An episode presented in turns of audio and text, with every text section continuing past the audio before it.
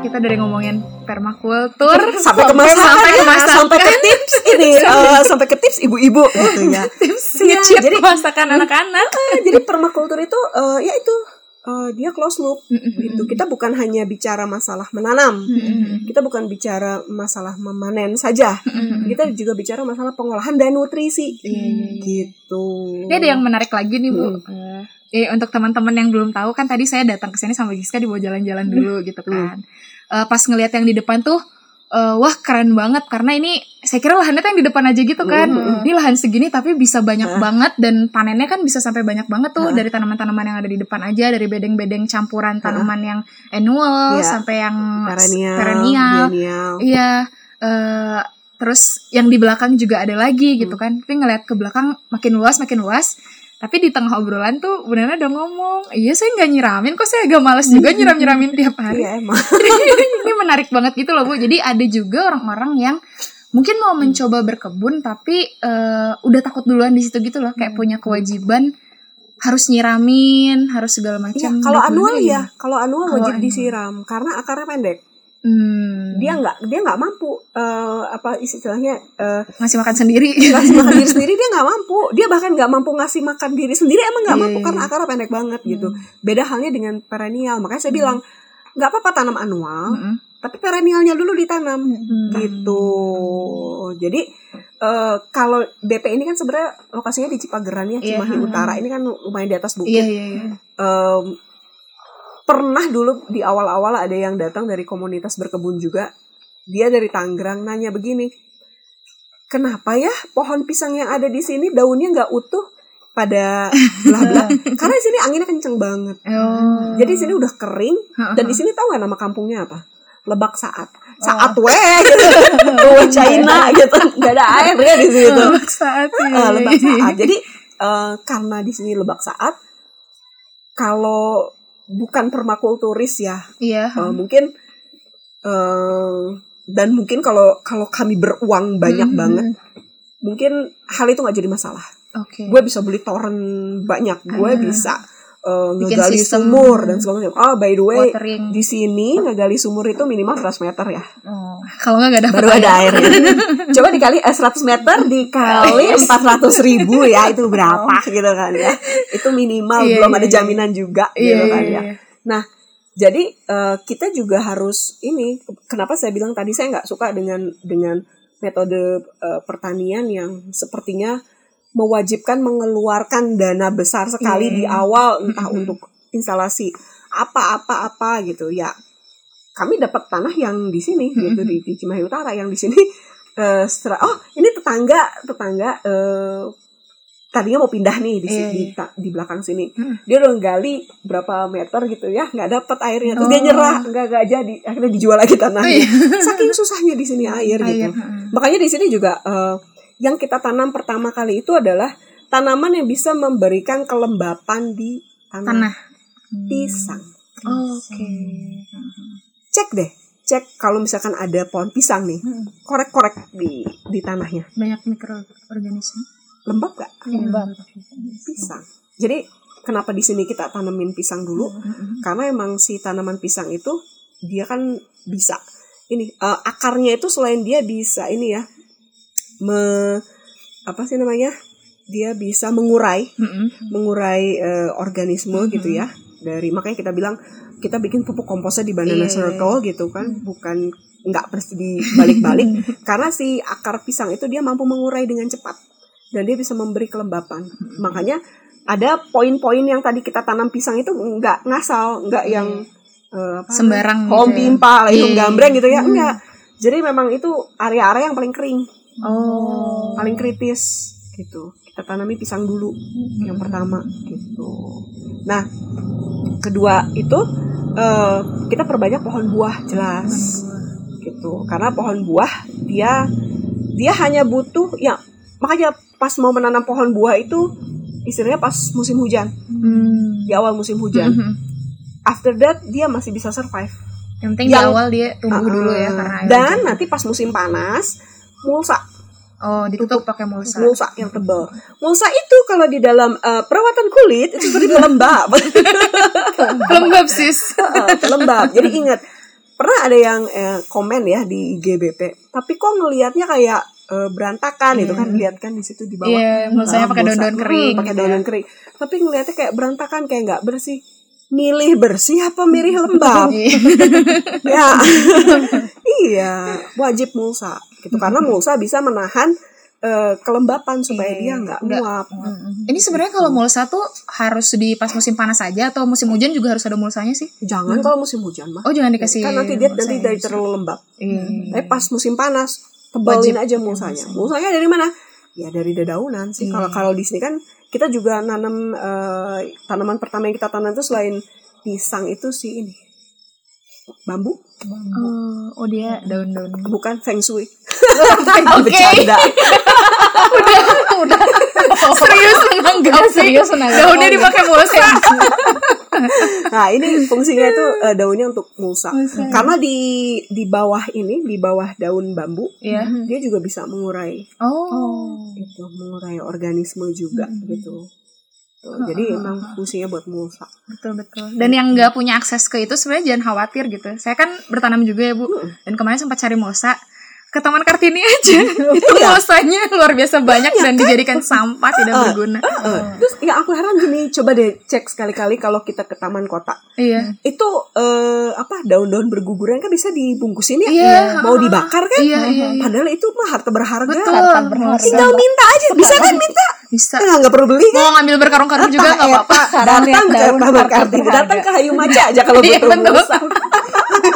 Kalau main kayu baca nanti ya setelah covid Setelah sambil bawa kresek yang gede masukin karung. iya, karung. Jadi kelihat kalau yang nggak biasa Mm-mm. sih pasti bakalan lihat kok kayak bala Iya, gitu. iya, iya. Tapi dia penting banget. Nanti bisa dibedain. Iya iya. Dibedain aja sih kalau kalau aku mah ya dites, kita tes. Mm-mm. Jadi ada dua dua tanah nih. Mm-mm. Satu mulsain aja pakai daun, Iya. satu telanjang. Mm-mm. Nanti lihat. Pasti yang Beda lebih hitam growth-nya. itu dan cacing lebih banyak Oh, di yang Oke oke. oke. ini karena cacing nggak kuat panas kan. Iya, iya. Nah, cacing itu kan butuh kita buat Lembab. ini ya si pengurai itu. Heeh, pengurai juga buat menggemburkan juga gitu. Jadi mulsa itu wajib gitu. Nah, terus nanam anualnya di mana? Di Setelah perennial tumbuh, Iya. setelah pohon buah tumbuh, Heeh. di bawah pohon aku tanam anual. Karena apa? Kan dia shade grown ya, Iya. jadi terlindung. Iya. Jadi nggak perlu disiram dong tiap hari, Oh, karena dia nggak nguap. Iya iya betul betul. Itu kuncinya. Wow. situ nggak nggak nggak nggak ada apa ya metode-metode yang rumit itu enggak tinggal tahu aja sih karakternya gimana Iya iya. iya. gitu jadi sama kita masih tetap nanam kok anual cuma kita tanamnya di sela-sela perennial gitu Jadi nggak ada yang kosong setelah yang annual pun dipanen Enggak. dan nggak perlu disiramin tiap hari juga. Enggak. jadi dalam misalkan kayak tadi ya Iya. di bed eh, belakangnya atas kan satu bed itu eh, sekelilingnya udah tanamin teh kelor ya Iya. kan terus ditanemin eh, ginseng Jawa nah itu udah ditebarin pokcoy juga nah nanti kalau pokcoynya panen ya nggak kosong orang Iya. masih ada ginseng Jawanya dan kelor yang bisa dipanen sesuka hati Betul. Karena itu kadang Ah. yang nyakitin hati ini sih eh, tukang kebun pemula. Ah ya gitu. Nah, namanya annual semua. Begitu. Jadi kosong. Wah, seneng-seneng udah panen. Ah. Gitu selesai panen kosong semua. Lu kalau misalkan lagi satu bedengan ditanemin pokcoy semua, emang mampu ngabisin pokcoy? Iya, betul, Nanti ujung-ujungnya di- di- dibagiin ke tetangga Iya, juga. itu ya. poinnya juga ya sebenarnya. Ah. Kalau kita tujuan bertanamnya untuk makanan kita sendiri, kan bosen kalau tanamannya itu semua Nah sama. iya, dan bukan hanya bosan, nggak bisa dihabisin Iya, iya, iya, dalam sekali panen gitu. Nah tadi kalau di BP satu bed itu bisa lima jenis kan? Iya, iya, Nah, iya. ah. Belum nanti pas preparing tanaman musim panas pasti Hmm. di selipannya ada cabe, Oke. ada terong, ada tomat gitu. Oh. Jadinya satu bedengan aja dengan ukuran kecil ya. Iya, iya, ukuran kecil. Ukurannya berapa sih satu bedengan? Gampang, gini nih. Dari samping, Mm-mm. dari samping kan bedengan. Mm-mm. Terserah lah mau kotak kayak mau persegi kayak. Pokoknya dari pinggir, Hmm. tangan kita sampai ke tengah. Tangan kita. Oh, jangan Nah. sampai kita nggak bisa megang yang Nah, tengah ya. Dari sebelah sana juga harus bisa sampai ke nyampe tengah. dari sebelah sini ke tengah dari sebelah sini ke Oh. tengah itu aja jaraknya Jadi nggak obses bikin bedeng yang gede banget tapi kita nggak bisa ngambilin yang tengah. diinjak lagi ntar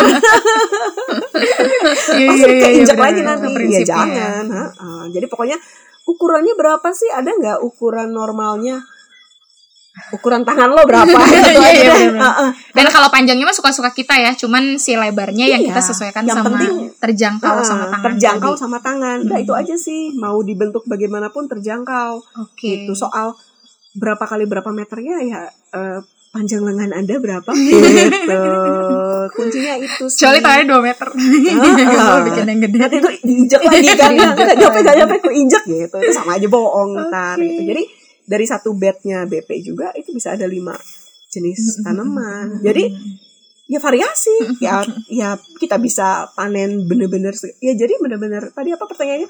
BP udah nggak pernah ke pasar lagi ya? Iya. eh ke pasar sih karena di sini tanahnya kurang cocok untuk tanam bawang putih.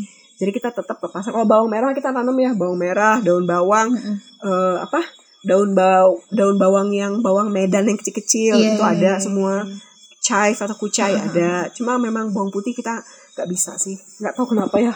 Kurang cocok. Atau kita belum nyoba lagi ya. Nah itu. Jadi tetap kita eh, ke pasar beli ikan asin gitu ya. Hmm. Heeh.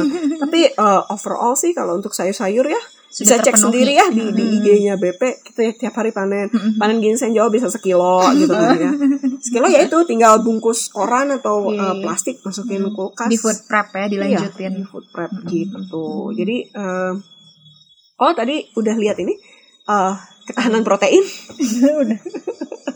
Banyak banget proteinnya di sini. oh banyak Dari depan sampai ujung belakang. jadi kalau kita eh, apa ya nggak nggak lahan yang belakang ya Iya. di depan kan udah ada jadi di BP ini ada proteinnya tuh dari kelinci ayam bebek Entok. entok, domba, kambing, soang, Iya, soang. ikan gitu, ada, Ada gitu. semua. Nah, ini pertanyaan lucu waktu eh, BP diliput sama Bumi ke satu di Mm-mm. TV. Di situ sampai ada yang ngotak banget bilang gitu. Pokoknya kalau eh, kita mau sustain itu minimal harus punya lahan satu me- eh, satu hektar gitu. Ya lo aja kali kita nggak punya duit sebanyak Iya, itu buat gitu. Apalagi di kota gitu ya. Betul. Di kota satu hektar. Oh my god gitu kan ya. Crazy rich. Crazy rich kerajinan juga sih beli di kota segitu tetap gue kalau punya duit mendingan beli di kampung Iya, ya gitu betul. ya kita sudah membuktikan gitu lihat eh, ya kalau misalkan eh, apa belum ngefollow BP Mm-mm. kita sudah membuktikan dengan lahan ini sebenarnya totalnya 750 Iya siapa? Eh, potong ini ya potong Iya, bangunan ya pokoknya Hmm. ini mah total 750 kita udah bisa sustain karbo sayur Protein. herba dan protein gitu jadi Bahkan melimpah. bisa melimpah Bukan hanya cukup, berlebih. berlebih asal pintar milihnya iya, iya. iya. gitu Cari Dan- si apa namanya?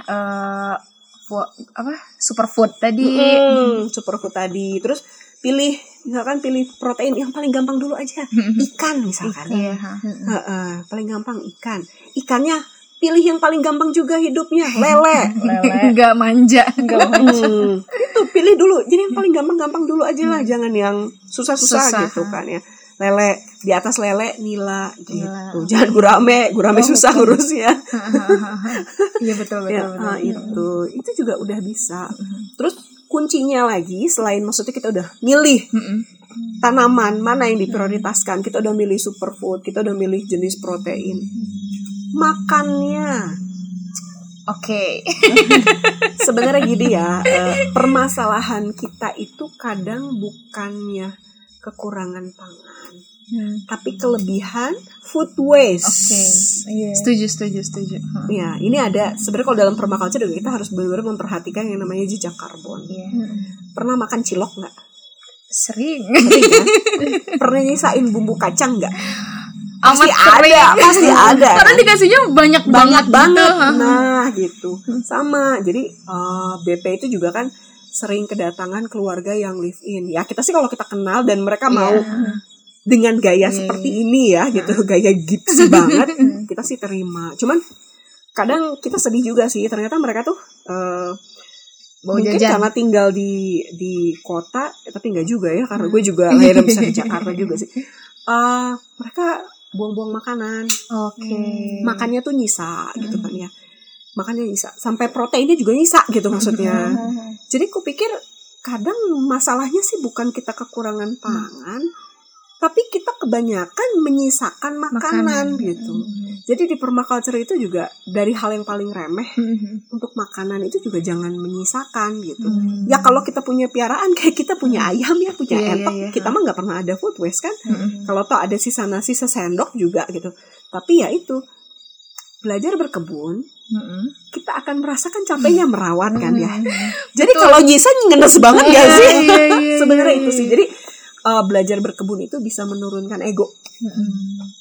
ya kan Kita lebih mindful ya, bahkan Iya. ketika makan. jadi pasti aduh ada sisa dikit Iya. tapi sayang karena capek banget Ini ngurus tiga bulan ini tumbuhnya. bulan ini baru panen gitu ya sebenarnya eh ya apa ya kegiatan berkebun itu bukan hanya hasil panenannya saja tapi saat proses masuk ke dalam hati itu berpengaruh juga nanti sama lifestyle-nya Iya. gaya kita makan Hmm. gaya kita hidup bagaimana kita lebih menghargai eh, makanan jadi sebenarnya kalau menurut aku sih kegiatan kayak gardening gitu lebih bagus lagi kalau bisa ditekankan ke anak-anak kecil Iya, iya, iya. mereka kan harus tahu ya bahan Hmm. makanan itu asalnya dari mana Hmm. gitu. Ini ada yang menarik sih, saya pernah dengar dari mana gitu. Jadi dia sur bukan survei, nanyain gitu ke anak-anak. Aku lupa dia pegiat lingkungan atau Hmm. apa.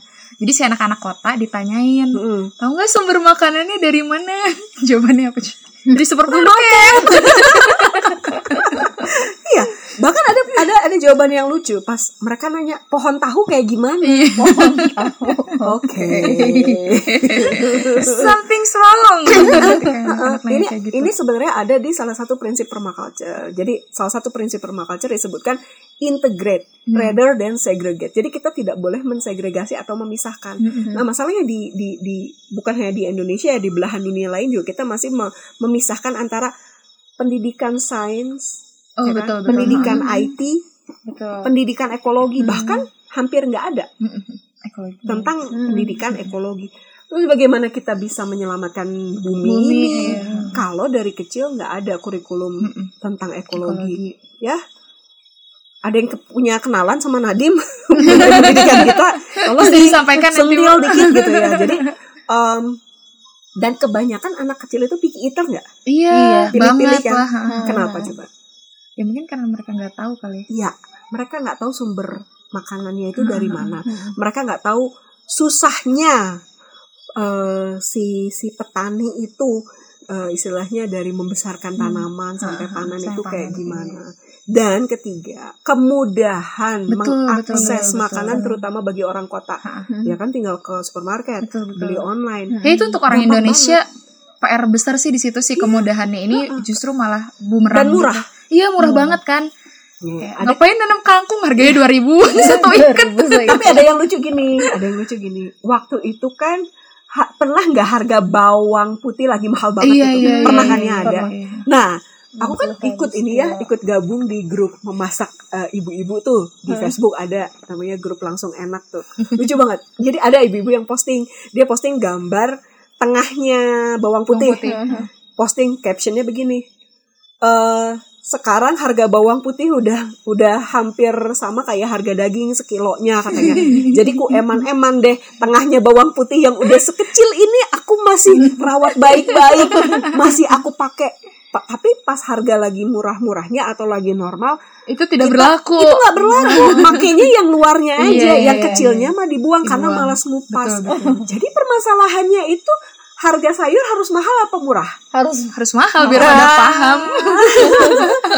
Ya kan? Jadi Iya, kan iya, kadang iya. dilema. Dan itu yang terjadi sekarang gak sih pas Covid? Iya. Akhirnya orang belajar berkebun, orang belajar food prep, orang belajar Iya. mengirit-irit semuanya. Hmm. Ketika dipaksa sama keadaan gitu loh. Iya, dipaksa sama keadaan untuk ber eh, empati Iya, iya, dengan iya, sumber iya. pangan, untuk bijaksana dengan sumber pangan. Itu lucu banget itu yang masalah ibu-ibu dan bawang putihnya. Iya kan? Jadi sekarang pertanyaannya eh harus murah apa mahal itu? Iya, iya. Eh, Jadi kayak kalau misalkan harganya murah, tapi kitanya bijaksana nggak? Iya. iya. Nanti layu sedikit buang. Ah murah Ini ini. tipikal buang. orang Indonesia sih harus Iya nggak? belajarnya hard way gitu. Nah, iya kan? suka ngeremehin nggak kalau yang murah Tapi Iya. kalau mahal uh Wah, bisa ya oh, saya. Bawang bombay juga kemarin pas baru bombay. covid harganya Seratus satu dua puluh ribu ah, seratus tiga puluh lima ribu sekilo kan disayang sayang dari ujung ke ujung dipakai dulu padahal kalau pakai kulitnya di Iya, kulit yang lapisan pertama pakai dibuang gitu. Sekarang aduh dieman-eman itu sih per- pertanyaannya. Harusnya murah apa mahal untuk nampar?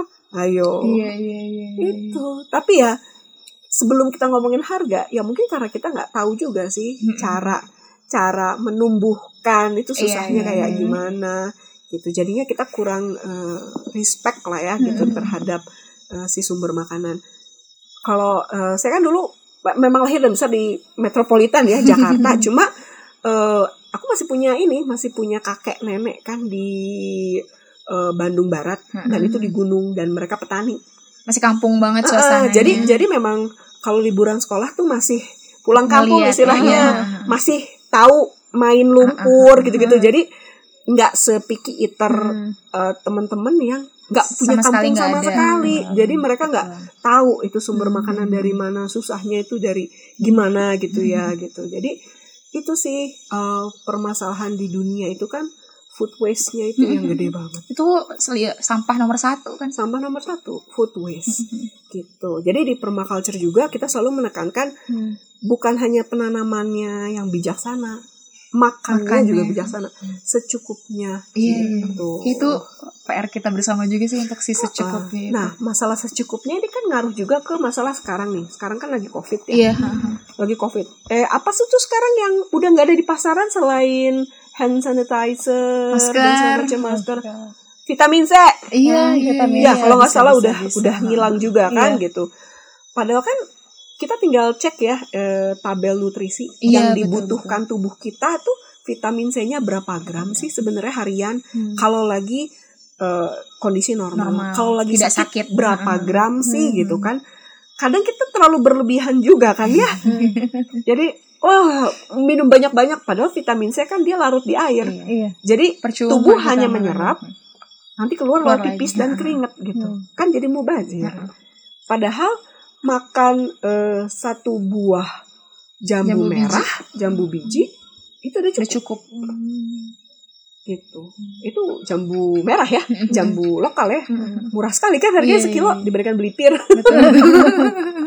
gitu jadi kembali lagi sih kalau di permaculture itu kita bukan hanya belajar menanam saja, Hmm. tapi kita belajar mengenali nutrisi yang dikandung Hmm. oleh bahan pangan kita dan bahan pangan Indonesia. Meskipun namanya norak-norak, ya kelor lah ya, binahong, nggak sekeren nama yang dari luar gitu ya. Tapi sebenarnya kadar nutrisinya luar tinggi, biasa ya luar biasa banget.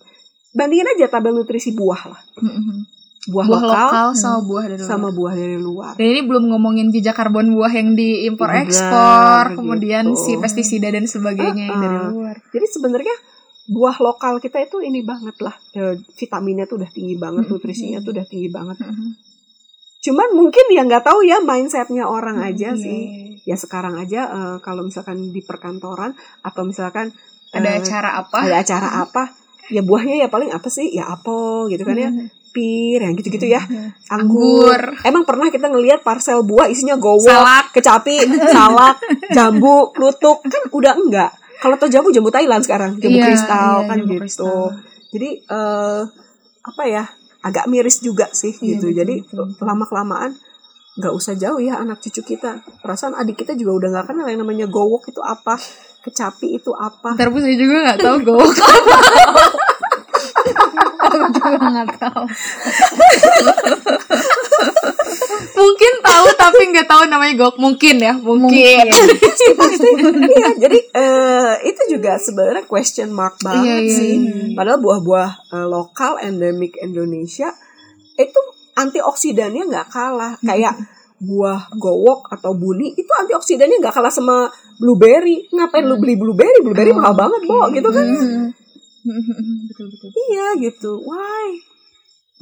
Berarti mendalami permakultur nih jadi multifungsi ya, jadi gardener, ahli nutrisi, Ahli nutrisi, tukang masak, tukang masak masak, pebisnis juga. Karena kita harus juga, memikirkannya. iya, iya. Kita harus memikirkan hulu ke hidup, hilir. iya betul betul Heeh. betul. dan jadi lebih wise sih Iya, jadi iya, lebih iya. jadi lebih eh, bijaksana Hmm. karena gini em, misalkan dulu sebelum terjun ke permaculture gitu apa ya kadang selalu merasa nggak pernah nggak merasa nggak cukup.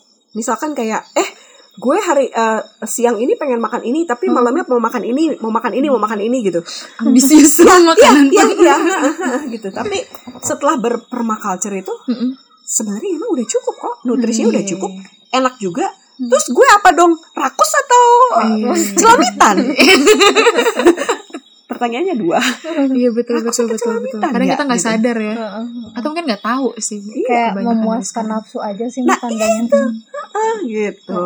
Jadi sebenarnya sebenarnya kita juga tetap bisa makan banyak kalau Hmm. permaculture gitu. Iya, iya, iya. tapi eh, jadi lebih bijaksana Hmm. jadi lebih eh, nggak nggak ngotot mau ah nggak ngotot kepingin makan bayam Iya. gitu. Karena ada pengganti bayam yang lebih eh, ini lagi. Hmm.